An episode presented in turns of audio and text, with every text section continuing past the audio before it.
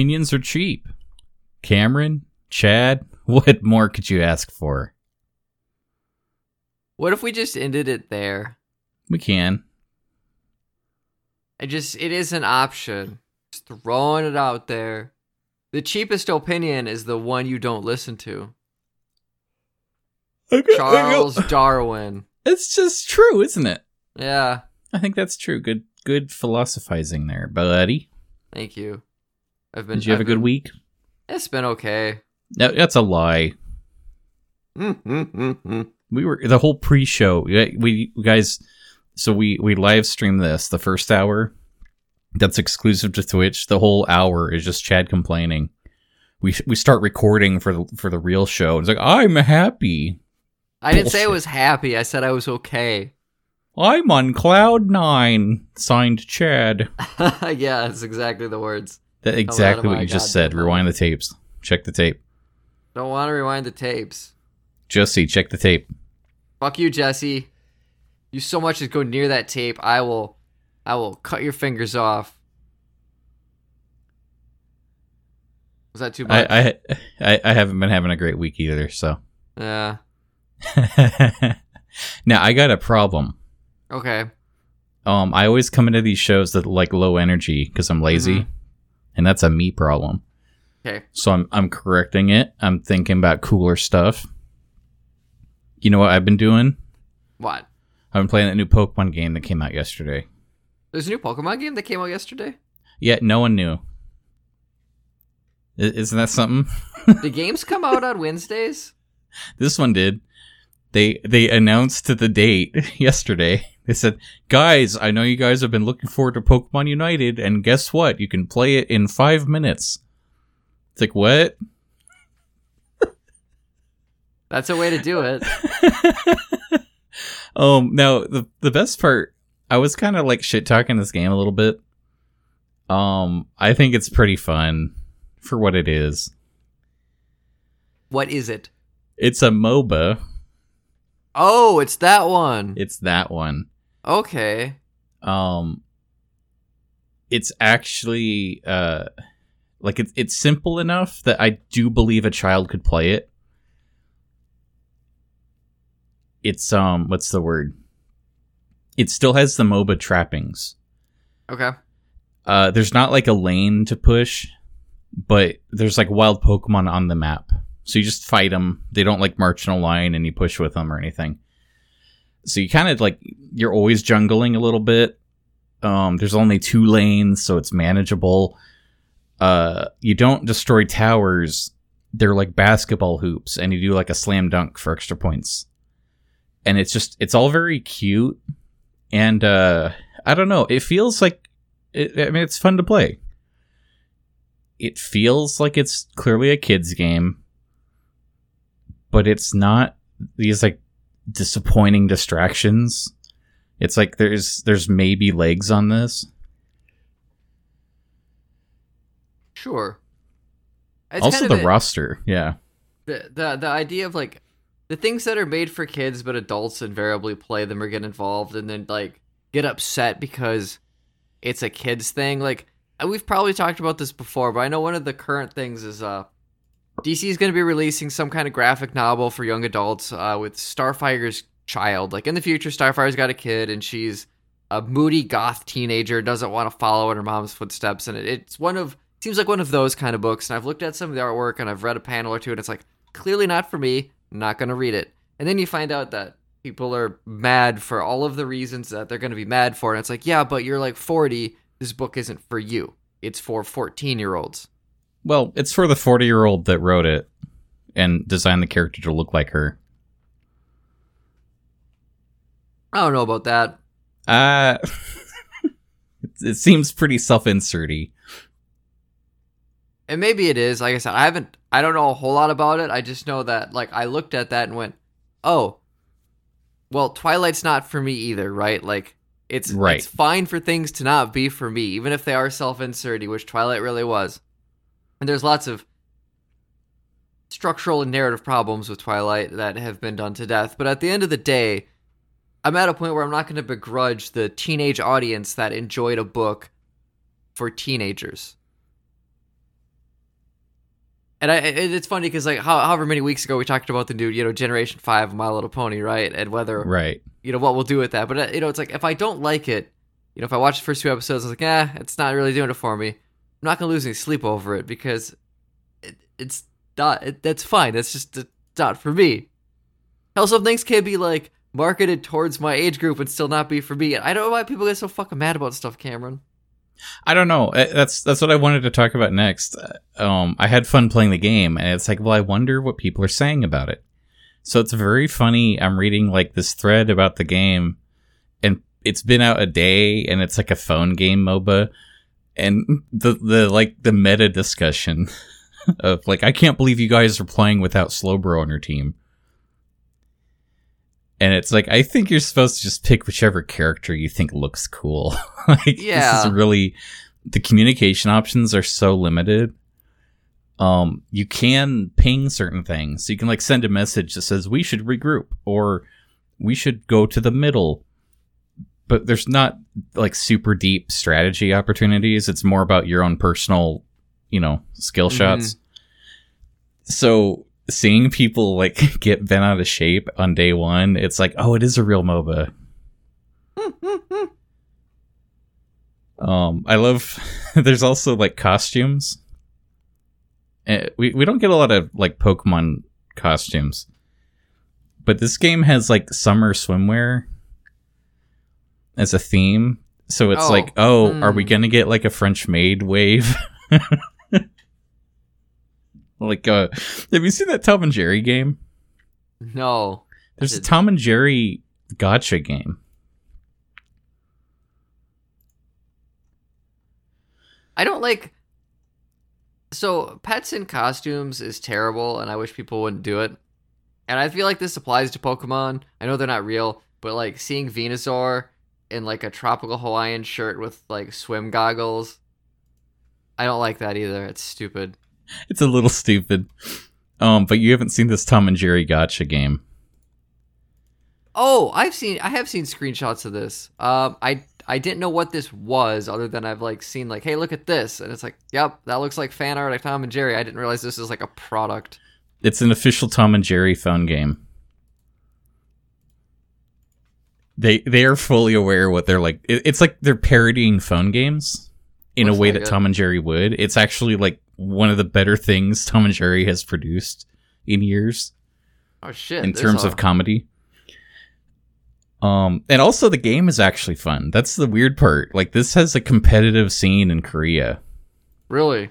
with like major, like high dollar payout. I love this like Jerry that looks like he should be in Naruto. yeah, it's um. Do do do do. I'm trying to find the the dollar payout from the last tournament, but it was uh it was in the thousands. There's a there was a tournament for the Tom and Jerry phone game that paid out in the thousands. Yeah, it's it's popular in Korea and China. We live in a weird fucking timeline, dude. Um, Here's another question: What's a Gacha game? oh, Gachapon. Okay, go on. Yeah, oh, um, what are the you- what you are the this- mechanics? I have no idea. Um, there's like, it, it's it's it's kind of like you know how there's like a water cooler that you would get water out of. Okay. So it's kind of like it's more like a gumball machine. You put a quarter in it, and then a little ball will come out, and you open the ball, and there's a toy inside. Oh, That's Gachapon. how is that? How is that a competitive thing? You just open the ball and there's a toy inside. Oh no, that's what Gachapon is. Okay. So these games, um, you you use you pay money to put your quarters in the thing, and you'll unlock costumes that way or characters, and that's how you build up your roster. But what what's the game?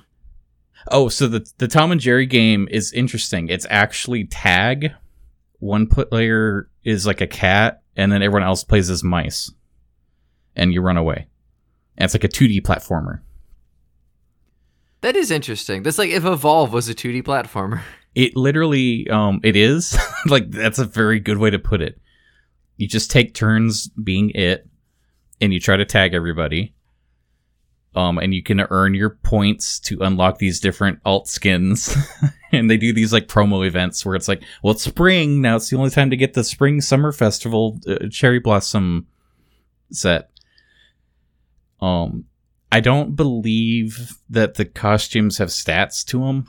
Like, I don't think you get like a competitive advantage or anything. But I, I haven't actually played this game hands on, so maybe I overlooked that. I'm pretty sure the costumes are purely cosmetic. It just leaning into the genre this hard is really funny. Yeah, I guess I don't know much about the genre, but if you're if you're telling me this is a parody of it, I believe it based on the screenshots. But I never did see the new Tom and Jerry movie because I heard it was terrible which is a shame because the commercial made it look all right, and then you see like the runtime is like well over an hour and a half, and it's like, oh no, that's not good. Yeah, you know, I don't often recommend it, but um, Nostalgia Critic did a review. He uh he summed it up perfectly in the first five minutes, where he played a clip from the from the movie, and it was funny. And I thought, oh, maybe there's hope for this.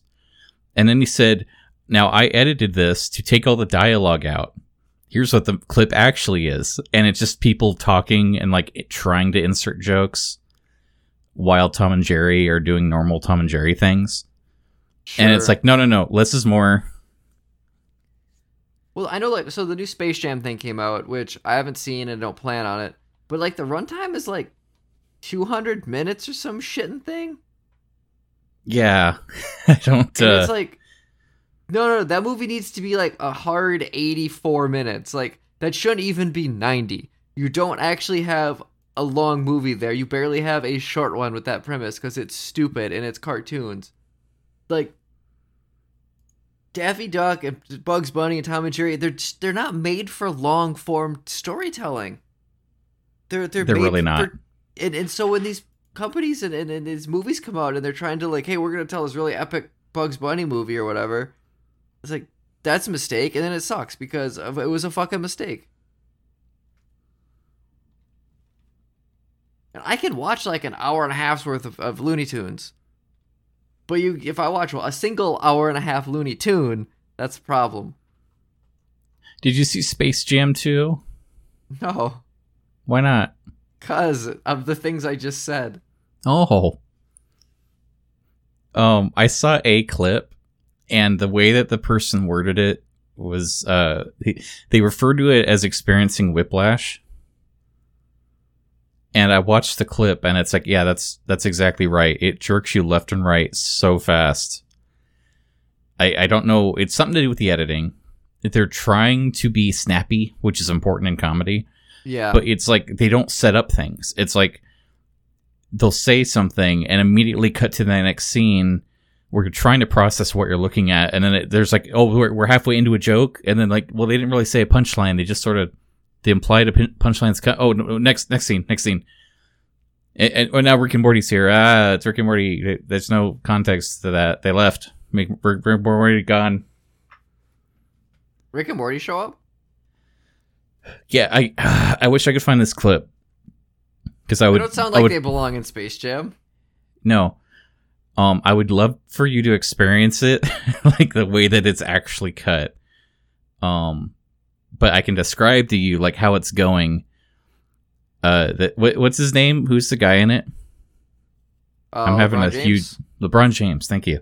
I knew it started with an L, and it's like does L rhyme with K? Because my brain doesn't work. If he was a bird, he would be Lescraw James.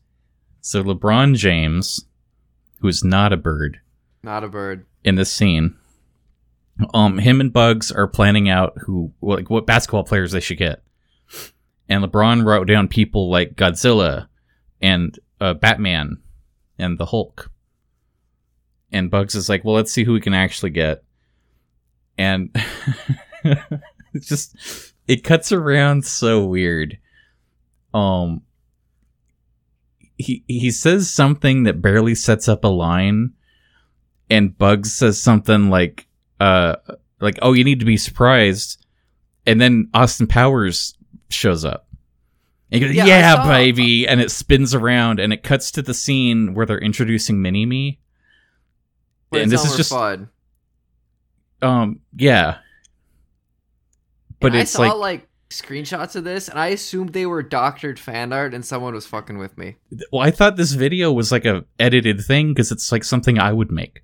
Yeah, Um, but then also like Elmer Fudd's there, and just for no reason, like they introduce Mini Me, but it's just it is Elmer Fudd instead.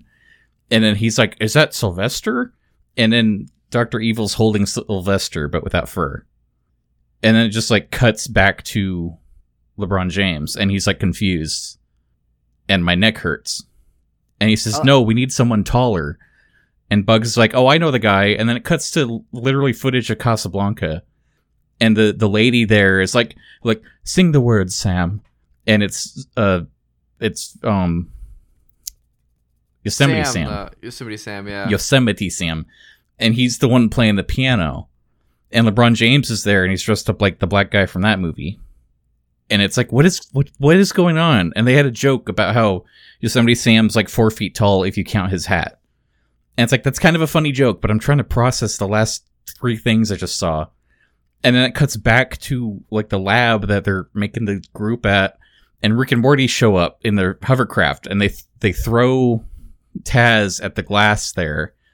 And Rick's like, like you can have your weird thing back. We, we did all experiments. We can't reverse whatever happened to him. It's like, ah, ah, the, the things in my head, I can't unsee them. Like it's your problem now, dum dums. And they fly away. And it's like, what is what the fuck is going on? very PG Rick. Yeah, but it's like none of these jokes have setups or punchlines. It's like you're only getting the middle parts of jokes. Well, it's just I like the idea It's like if I reference something, that's like a joke, right? Yes, the entire movie seems to be that. And That's what I've been hearing from people. None of those references are like for what I would consider the intended audience of a Space Jam movie. Like I enjoyed the first one when I was 10 cuz it was a movie for 10-year-olds. So Now- like, hey, let's make Space Jam for like 35-year-olds and we'll do references to Casa fucking Blanca. Did you ever watch that Looney Tunes where they parodied Casablanca? No, maybe, probably not. It's like 15 minutes long, and they're literally just going through the story of Casablanca. It is like so light on jokes, and I when did don't know who one it's come for. out? That's weird.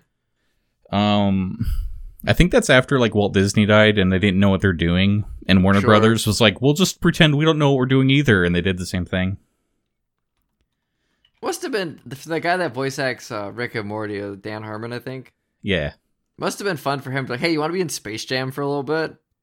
Because like, am, am I? Uh, I I'm sure. like, Fuck yeah, right? Like this is let's let's go. Let's I'll I'll do whatever you want to be in this stupid movie.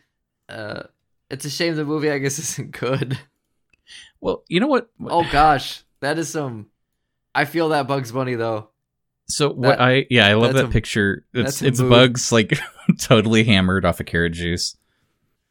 Um, I I, I guess what I want to ask you though, do you think if you were ten you would care like more?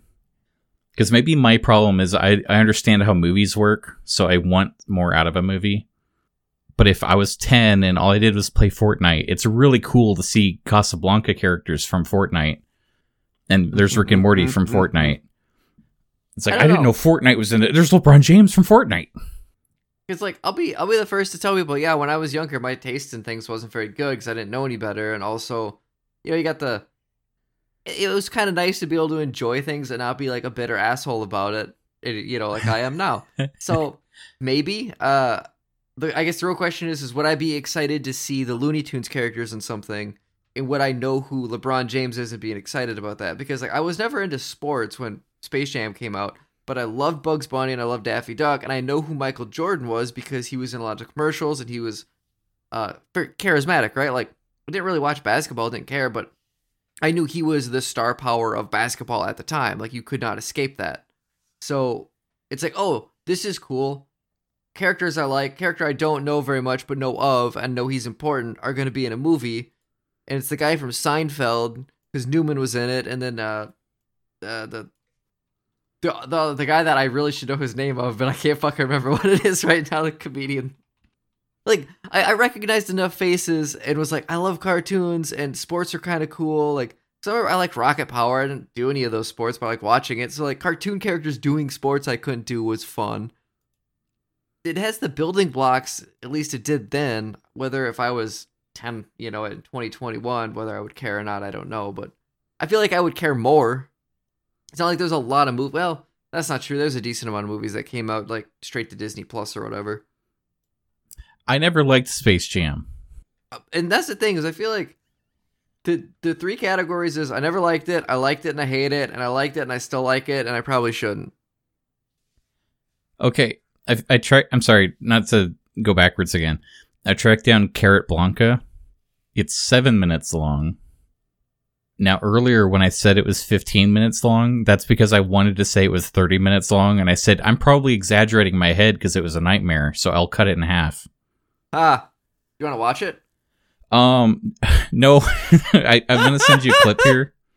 Someone did a side by side where they took the scenes being referenced, and you can see what they're doing, and you can kind of skim through it to like get the nature of it if you look up Carrotblanca on YouTube. But it's like it's mostly a shot for shot. They don't necessarily add a lot of jokes or humor, but it's also just weird.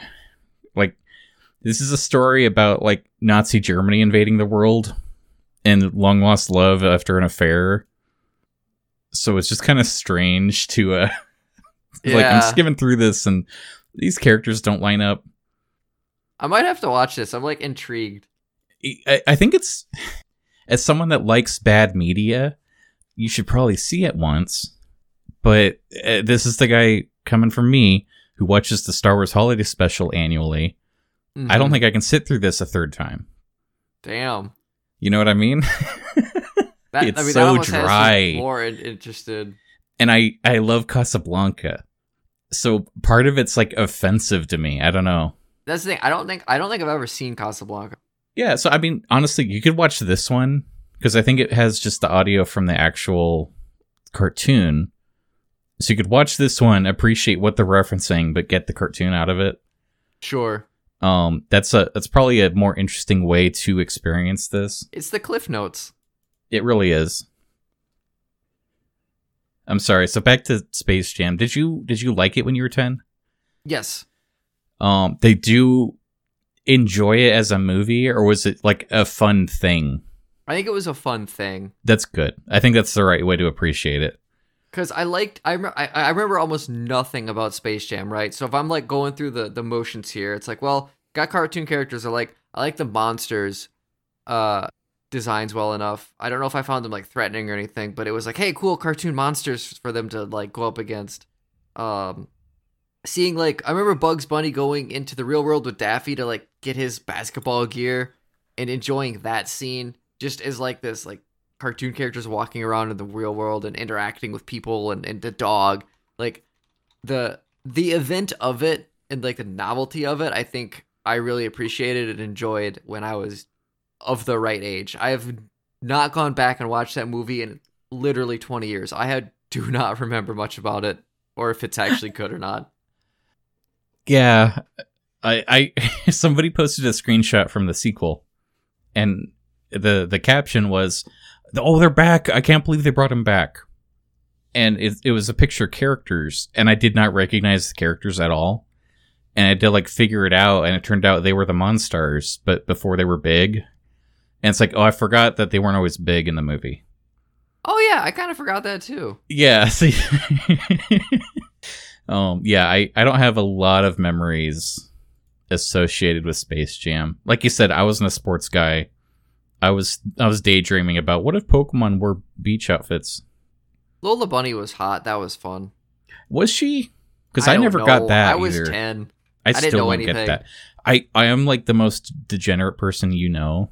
yes you are I've never understood Lola Bunny. I think I don't know. There's just something about like her as a furry awakening for so many people. It's almost more of a joke than it is a reality. It's more like um like oh you're one of those people, and then I associate with all the correct Disney furries.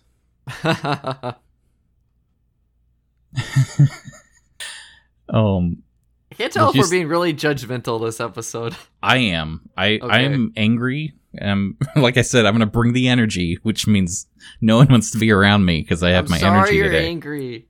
At least you didn't have to drive three hours one way to see a printing press that you ultimately are like, well, that's not gonna work. It can't can't register clear plastic sheets. That's literally all we print. Why didn't you fucking tell us this at the registration cameras Wha- on your suck? They didn't mention that seems important. Are you serious? the dude oh man so the whole press is like it's kind of made for t-shirts like he's like no like there are people doing membrane switches on this thing like really like really tough tolerant stuff and and i believe it based on how it's set up and works um but the the selling point seems to be t-shirts because it's got this powder thing that uh in the line and it's glue and you use that to hot press glue the the labels onto t-shirts and so one of the first things we kind of told him was like, well, we're never going to use that thing because we don't we don't print on t-shirts. That's you know, we we would not want this in the quote if we were to order this. And the dude would not shut the fuck up about the powder machine. And it was really frustrating. And it's like, I that's cool that you guys print t-shirt labels here. Sure it works very well for you. Uh we're printing for like General Electric. We're, we're, not doing t-shirts. The the funny thing, oh my god, when I told my boss about this, he was like fucking flabbergasted. So I was looking at the the electrical on it to see how we would have to hook it up, and it said 400 volts. And I was like, that's not right. It should be either I think it's 208 or 460 are, are the common voltages in the United States. And uh so 400 is not that. So I was like, so is this uh or is it what is the Okay, it's it's 408 it, whatever. It, it was it was the wrong one. I can't fucking remember. Okay, it is 480. Right. Um, and he's like, "Oh no, you, they sell a transformer with it. You have to hook up to, and then that is either a step down or a step up, so it'll work." And uh, we go and look at the transformer, and it's fucking huge. It is like as wide as my arm span, kind of thing. And it's like, I'm gonna wha- imagine that's an extra fee that they didn't bring up in the first part of it, right? no, no, I guess this is included, but the problem is real estate. Like, Yeah. that it is really really big and i'm like where the fuck are we gonna put this it was uh it, it, the, the press is made in slovenia um and when i said that at work brett's like so does it come with vampires and i was like that's that's a good joke i'll repeat that a couple times but yeah it was somewhat not worth the trip. I didn't mind seeing it. It was kind of neat. I, I there are things about it i appreciate but on the end of the day it's like man this is uh this is really really good for uh, low end applications and we are we are not running those anymore. Our, our company has moved way past those. Also the electrical thing the fact that uh you know get it. Screen printing is a super global thing. Like i would say half the stuff we own not made in the united states and it's kind of frustrating because if a machine goes down you're like oh shit well germany is eight hours ahead. So if it goes down in the early morning, fine, we can still get a hold of them and maybe get parts on the way that day. But typically, no, we gotta wait till next day to order parts or troubleshoot, and then you're looking at at least five business days to get here. But like the last time I ordered parts from Germany, they got really holed up in customs, and so they were like three weeks to get here because of customs. And it would be nice to not have to worry about that with another new piece of equipment as I say, is we're gonna go look at two more Japanese presses next week in Chicago. I mean, at least you you probably have some questions that uh you wouldn't have had otherwise. Well, the, the the presses we're looking at in Chicago, we already have five of, and so they got like the new model. Okay. They're not that much different. I kind of don't know why we're gonna go drive all that way to see them when we we know how they work. We've had them for uh, is longer than I've been there, but boss wants us to go take a look and ask some questions, and uh, I couldn't weasel my way out of it. I tried, and I'm already tired just fucking thinking about that five hour drive. Well, at least you have something to look forward to, right? I I am gonna bring a laptop and try to like write, which I tried to do with this trip, but I was really tired because we left at fuck all in the morning, so I just kind of like dozed in my chair the whole way up. I don't know. Uh, that sounds fun. I didn't mean to bitch about work, Oh no, you can. but And it's weird too, It still like- sounds fun. I mean, I'm gonna get paid for it, right? Like I'm hourly, so that'll probably be if we come back the same day. That's gonna be at least a 12 hour day, but I'll I'll get paid for all 12 of those hours, and then I will probably take like a half day the next day just because I can flex some of that. So it'll work out. I'm not you know saying it won't. It's just sort of like oh, that's gonna be a long, long day. Yeah, I mean, at least this isn't like a super frequent thing. Yeah, well, that's the thing is I went on one two weeks ago, and then I went on one this week, and I'm going on another one next week, and so like I went like a whole year with zero business trips, and I'm just getting back to back to back, and I would prefer like one every three months, four months, because it's kind of fun when it's infrequent, and it's like oh yeah, let's uh, we'll get up early, grab some coffee, listen to some music, you know, like it feels like a like a, a, an adventure, right? Um, that that that that, wore off, especially since the last two. Like I didn't really need to go on the last one because we knew we were gonna buy the thing, but they wanted to see some other stuff. And hey, I'm the guy with the camera. I actually went to there was a screen printing expo in La Crosse today that I, apparently they hold every one or two years, and uh, I went to that with my boss because he thought it would be cool to go. Or he, and, and I kind of wanted to go because I was like, what is it? What is a screen printing expo? What's a convention or you know whatever it was, right? And uh, it was it was I walked out with some pens, some free pens, which was which was fun. But it it was kind of neat seeing people that I deal with because I purchase from or I've talked to over the phone or uh there's a couple of booths you're just like I don't know I don't know what they are. I've never heard of them. You walk up, "Hey, what's this thing?" Like, "Oh, yeah, we got these like really uh flexible inks like, that you can print with." And they were showing like these crazy molded parts that they had printed and the inks just stretch around them. And it's like, I should take your business card because some of the ink systems we print with are not flexible and we need to mold them and so they crack and then the parts break and the customer gets pissed off and so like there was it was cool seeing what other other things were there then we saw like Mimaki and then dan's like let's just let's just not talk to them. And i was like no let's see if they'll sell us another boat anchor piece of shit press. Come on let's go do it. Because Mimakis suck as we found out. Terrible printing press. That's my cheap opinion for the day. If I was a printing press, I would probably be, um, like it'd be like the name Cameron, but it'd be spelled with like a K Y, so it looks Japanese, but it isn't actually. That's fair. So the the cool printing press is a they're they're called the brand is a swissQprint. They're made in I want to say Denmark. They're made in that region, maybe Norway. And they were there, and we were talking to them because we're actually ordering a new one of those.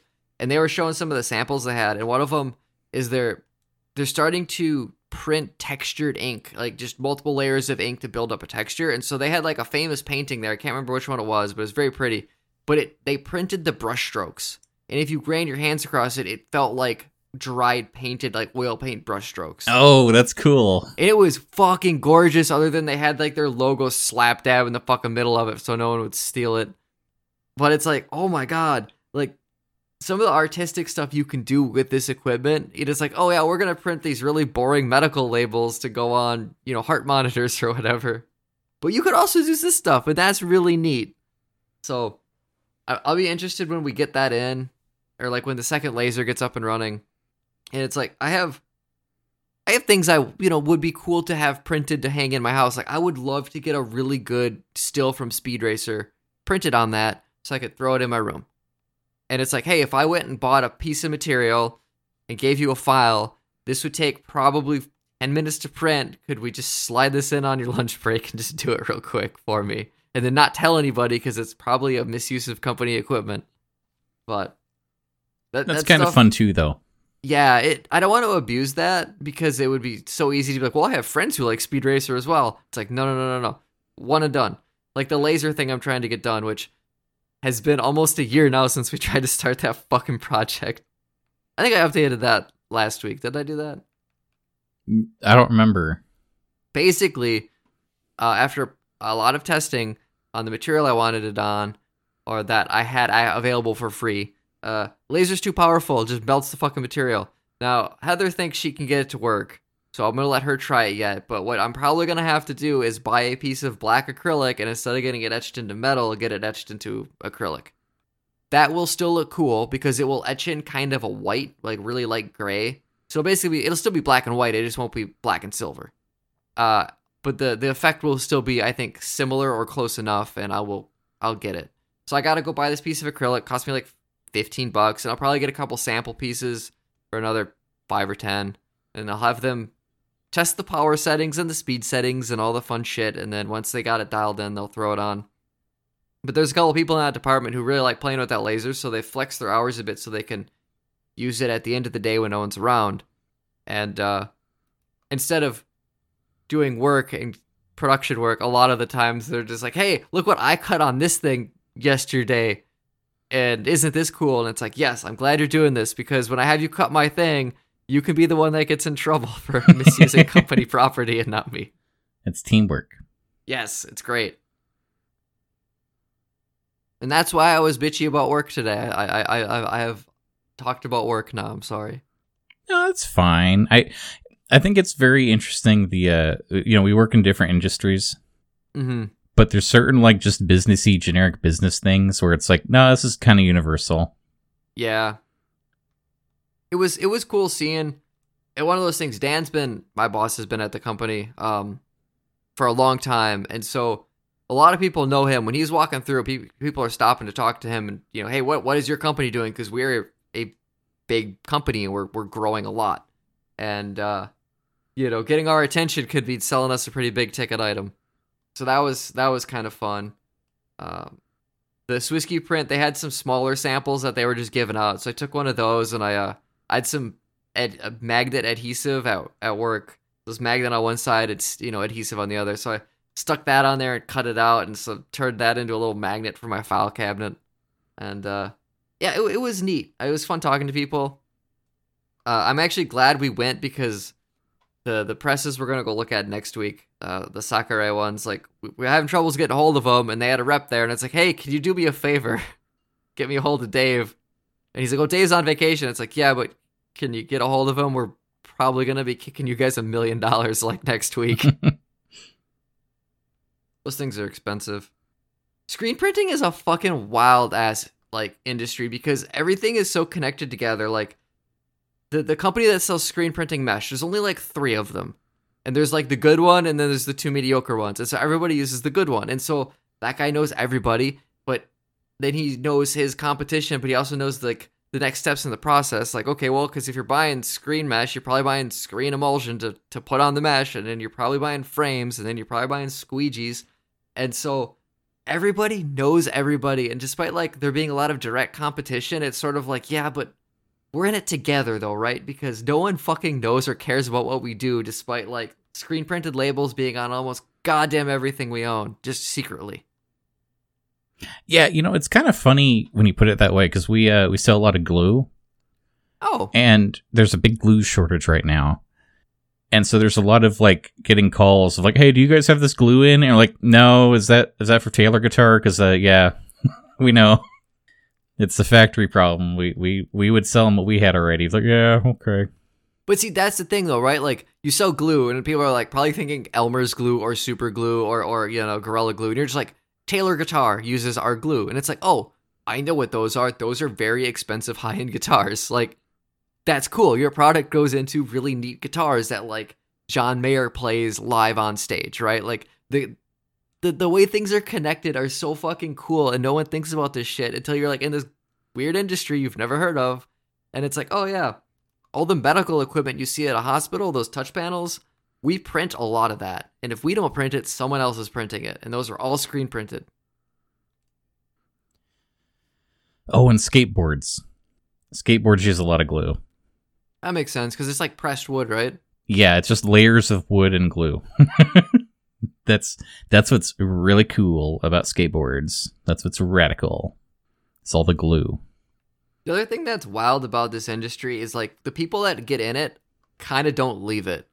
And so you're Yeah. talking to this guy who like I sell screen mesh. I've been selling screen mesh for 20 years and I know everything about it and I'm excited about all the new developments. And it's like, so when you were 12 and you thought you were going to be like a firefighter or NASA or a doctor or football playing king in space, like did you ever think, "Oh, you know what I might be selling is like plastic fabric that you print through and I'll be really excited about that. I'll be super excited to go to my job and sell this. Yeah, you know, it, it's funny you mentioned that because I just had this weird uh, conversation with somebody about how like comics are kind of a passion of mine. Mm-hmm. Um, but specifically like comic strips, like what you find in a Sunday paper. Yeah. And so it's just sort of like it's weird how I never pursued that as a career. You know, Mm-hmm. I chose not to, and I got a more practical career choice. Blah blah blah.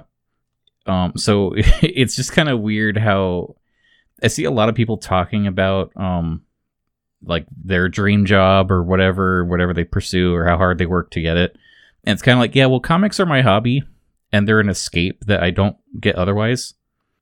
And so I kind of Sure. like having it as a hobby, even though you know when you're at grade school, you're never going to have the career day where it's like, I want to print press work Yeah. I want to sell glue, but it's also like no. Realistically, it, there's a satisfying part to selling glue.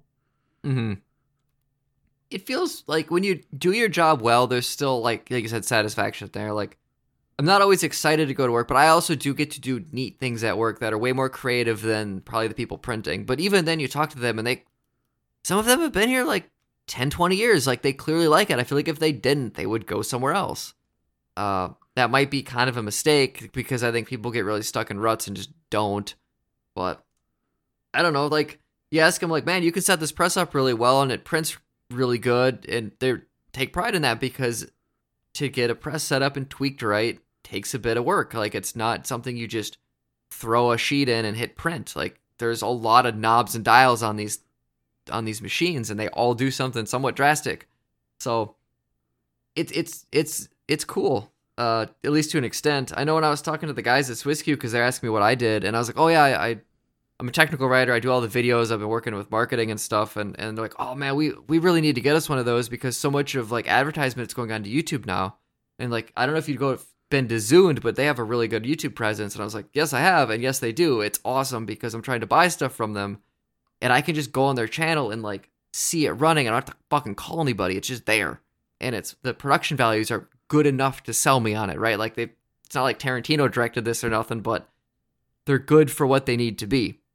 And so when he's like, "Yeah, I've been on the you know the LinkedIn page where you work and all these videos," and I was like, "Yeah, I, I did like all of them over the last couple of weeks." Like, you know, so like, oh man, I just saw, I just met one of like the twelve people that watched all of these things. That's cool. Yeah, and you know that's another thing. Like I have talents because of uh like my practice with Photoshop, Yes. and so there's some stuff where I'm the only one that knows how to modify a photo at work because we want to like we want to censor out a like a key number Mm-hmm. Right. So it's like, oh, can we just blur this out? Or we need to hide this address. We don't want to know where we're shipping this for this photo. Um and it's like, oh, well, yeah, you just do this real quick. And it's like, oh, that would have taken me half an hour. Cameron will do this from now on. And it takes me like, you know, two seconds to do. Yeah. But it's like little things where it's like, wow, are you a wizard? It's like, no, I'm just I'm just Cameron. Yeah, I never thought like because I I had hoped and assumed like my writing and editing would somewhere come into play because I went to school for that. But the audio stuff for music and edit sound effects, the uh, photo stuff from when I was making signatures back in the Nintendo forums, like I that all came around and I used that not always daily at work, but enough to call it part of my job description. And it is kind of cool that like some of my dumb hobbies are part of my job. I don't know if I would want to do them full time. Like if I have to spend a full week editing videos, that's a long ass week by the end. Like it's like no, if it's like three hours a day, that's cool. Like I can I can deal with that and it's fun. Anything more than that though, and you're like, man, this is a job. And the same with with writing. You know, if I'm working on work instructions literally all day, it's like fuck. So there is that certain level, like you're talking about, you know, turning a passion into a career. I think can really be a double edged sword where it just it it starts to feel like work. Yeah, I I was talking to somebody about game design, and it's like, boy, I as much as I love game design, I don't know what I would want to do if if my job was at a like Rockstar. Everybody has this like daydream of what the perfect job would be and how cool it would be to be a creative or whatever. But it's Mhm. like, yeah, are you going to be the the are you going to be the guy in charge of sculpting the horse anus or testing Yeah. the grass physics for a year? And the, every time they update the there's there's a new build and now the grass is broken because they did it wrong. Then you have to fix the grass again. Like there's a lot of not glamorous jobs on top of being underpaid for the skill set. Yeah. And so it's like, yeah, you know, I kind of enjoy uh, having a podcast for once an hour. I'll complain about video games and get it out of my system and then move on with my life. And hopefully make a couple people laugh, you know. It's a very low pressure hobby. I think it would be fun working like with a small team because though the work is shared and you might not be working on the same thing every day, and so there's a variety. Uh, so Oh, you have yeah. the skill set to do that. But then the small the problem with the small team obviously is is the the money might not be there.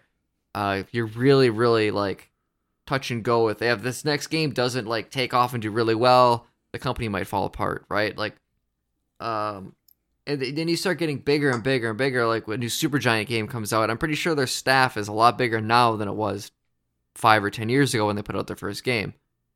And so then, does it slowly become something like Rockstar, where you're all of a sudden you're very pigeonholed into, oh no, I'm I'm the sound guy. I only do sounds. Even though sometimes it's nice to take a break from sounds and like design a level or a character or something. You know, if you can do that. Because working on sound effects for even more than an hour sucks. That shit's hard. Yeah, but especially like you did a lot of fantasy sound effects where you don't even have anything to work with. yeah. I kind of wonder what's harder. Like if if I was working on Red Dead, right? There's resources and a, a angle to work with for every sound in that game because it's kind of just reality. But you also have to record it and balance it in a way that it it's not just recording realism. right. You know, you you kind of amp it up and stuff too. So it's kind of like, boy, I wonder I wonder what the sound design job was really like. You know what they did for Overwatch 2 where they they're redoing all the bullet sounds? Oh, I didn't know that. Um, yeah, they're actually uh they they went to uh, shooting ranges in different areas that have different um like acoustics. So now the bullets will sound different if you're in like a metal hallway versus out in the open. That's kind of neat. Yeah, and it's like a level of polish where it's like you know that's probably an interesting job. Just get to go around trying different things and record it all, and there you go. Um, but you just know that somebody's in charge of like I don't know programming like weird. I'm trying to think of an abstract thing. What sound does the health item make when you pick it up? Yeah, that's a Because it's both who cares and also man, you don't want it to be annoying. yeah. Um, it's it's literally a non-sound. Like the act of picking up a box is not a sound effect, but you need like a chime because you recovered your ammo and your health. Hmm. So what what is the sound of health magically going up? Um, you know, it's like, oh, where do you what do you do here? Yeah, I know when like when it came to sound design, I did most of them, but Joe did like some of the healing magic stuff because I wasn't sure. Like he had kind of something specific in mind he wanted out of that, and I had no idea how to approach it. But it was a lot of like he synthesized like some synths that because there are uh, plugins in FL Studio that you can kind of like make your own. You start off with a buzzing noise and just tweak a thousand knobs until you get where you want. And that was a pain in the ass. Whereas like some of the stuff I was doing was a lot more fun because yeah, you could like bang things together and, and manipulate that. Uh, I know there's a, a, a one of the spells is called Prism and it shoots like this beam of light down the uh down at the enemy. And I want to say I recorded that by going in the the bathtub and just cranking the faucet to full and then sampling that noise. And then I ran it through something. And so it was like, okay, what what's everyday sounds I have access to that I can then modify or play backwards or whatever. My favorite sound effect in that game is a, is a ice spell because it's like, okay, what what what the hell does ice sound like going off? Like, it doesn't have a noise, right? But it kind of does. And so I'm like playing Orcs Must Die and shooting the ice spell at, at, at orcs, and it's like, what the? F-? There's a specific kind of noise, but it's not something I can just like articulate. And during the winter, I ended up kicking at a, a frozen curb, at a you know snowy curb, and it made that noise. And I was like, "Oh my god, we did it!" So I grabbed, I grabbed my fucking iPod. I didn't even have a good phone at the time, and I recorded that me just kicking a, a concrete covered in, in snow. It got the best one, and then fucked with it a little bit, but like that was that was really enjoyable to like crack the code and, and get get something that sounded good. Yeah, you know, there's a lot of stuff that I don't know where I would begin at all. And I totally take the sounds for granted. Mm-hmm. Um I I don't want to I'm looking at the clock now. Maybe we'll just do a glad space. Okay. I want to pivot this into a podcast my dad recommended called Art of the Score. Have you heard of them? Ooh, no, but I I bet I know what it's about. Yeah, so they do these like very uh, deep dives into movie soundtracks, but they're all musicians, like very professional, know what they're talking about. Um, very musically literate. These aren't like amateurs, or, you know. Mm-hmm. And so the stuff that they observe, it's stuff that I would never notice. It's all been very insightful. But they did an episode on Back to the Future. And remember the end where it's like the it's it's like hey it's it's your it's your cousin Lee Lee Marvin like that part Um, no. Oh what's his name I'm you know I'm bad with names What was the movie again? Back to the Future Oh God, I don't think I, I haven't seen that movie in so goddamn long. no the no the musician the guy with the band I'm gonna have to cut this whole ending because I'm embarrassing myself I don't know what you're on about either. I can't help you. I'm sorry. the part where he's playing the song but it's like the song wasn't written yet Oh yeah. that's the gag Yes. I okay. I I, see, I don't remember. I don't remember what song that was though. So they do were doing- that part. anyways i recommend this episode in particular because they they did a very interesting um not just breakdown of the actual soundtrack but also the music used in the soundtrack but at the very end they had this cute conversation where it's like okay so who actually came up with the song was it marty or the the actual artist and so they they went through a bunch of like the history of music at the time and what other songs the guy had already written at the time and like this like very educated take on breaking down this little gag. Um, but what ultimately came down to, they had a, uh, it- it's like, okay, so he held it up with his phone so that his cousin could hear it. But the phones at the time, they didn't pick up bass well. Mhm. So he took the song and removed the bass and played a version of that. So it's like, okay, this is what he would have heard over the phone. And he listened to it again, and it's like, oh, wait a minute. This puts an entirely different like angle on the sound design and everything, just to to really break down like what sounds are. And it's just a very fun conversation. Um, that these- sounds really fun. yeah, th- this has been a very fun show. It's super educational. If you like movies, it's like the love comes through a lot. If you like sound or music or sound design, there's a lot of very interesting details mixed in. So yeah, look up Art of the Score. Um, they don't do super regular episodes, so you'll you'll do their backlog, but I want to say they do like one episode a month or something, Okay. if that. Um, so you'll catch up real fast. But yeah, enjoy it. yeah, that sounds cool. Art of the Um, Score. My my freaking newest, but I got a mouse not that long ago, and I feel like the buttons to ch- adjust the speed don't work. But the uh my my glad space uh, is gonna be another like art YouTube channel because God for fucking bid I watched something else. This one is I'm not gonna I'm not gonna pronounce it. I'm gonna spell it because it's Japanese. So it's K A I T E K I, at Tiki at but uh she does uh she does a lot of drawings with glass pens and then like mixed media stuff.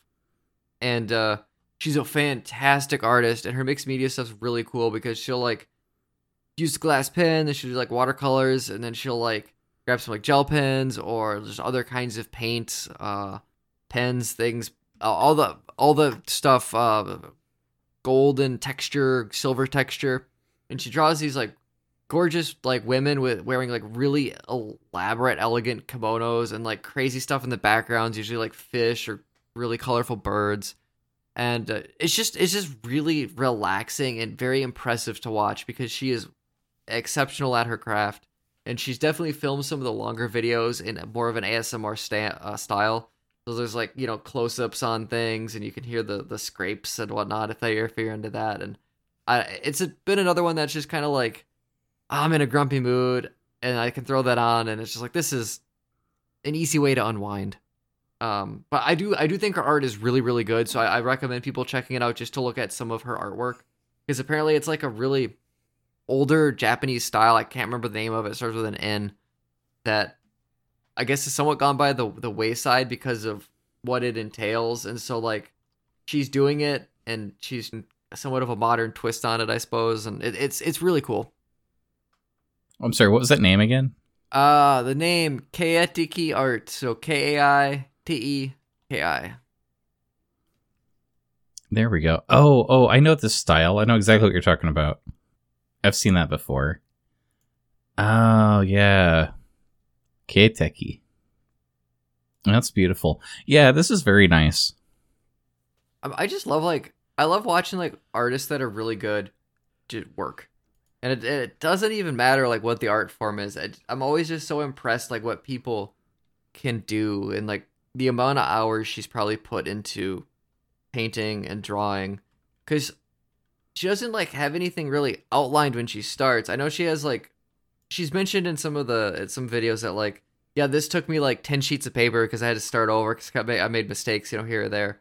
But it's not like she's like using a light pencil outline to start with. She's like just fucking freehanding everything. I have no idea what kind of reference got images she has off screen as far as like the wildlife or the the foliage but because there's enough abstraction to there i don't know how much it even helps. Like it, it is it, it's crazy brave like how she paints. And well, that's I, the funny thing like I some like people it. they do amazing just freehand work um it's like they just they make it look so easy because like well no just draw a line and they'll do like a perfect line. It's like no just shade it and we're done. Like what yeah. what? She definitely seems like one of those. So yeah that, her, her her channel is really cool. Yeah i appreciate the talent for sure um, okay, well, before we close, I guess uh, Space Jam 2 is available on HBO Max. So if anybody out there has HBO, you can just watch it. Yeah. Excuse me. And then Pokemon Unite is free. Damn, all the free content. Man, it's almost as good as our show. Almost. I, any closing comments? Uh, no, I don't think so. I'm, I'm glad we did this. I was a little hesitant before we started just because I was in kind of a grumpy, I really want to drink mood. And I didn't have a drink, but we, I don't know. I, got, I feel like the show got more fun as it went. So hopefully people liked it. I'm glad. I say I, this literally every time we record now. I know. I'm glad we lift each other's spirits. I kind of need this once a week. Yeah. Like sure. this morning, I I woke up and it's like, oh man, I feel like garbage. Should I just text Chad now and postpone the show. Oh, but I'm happy we had this talk too.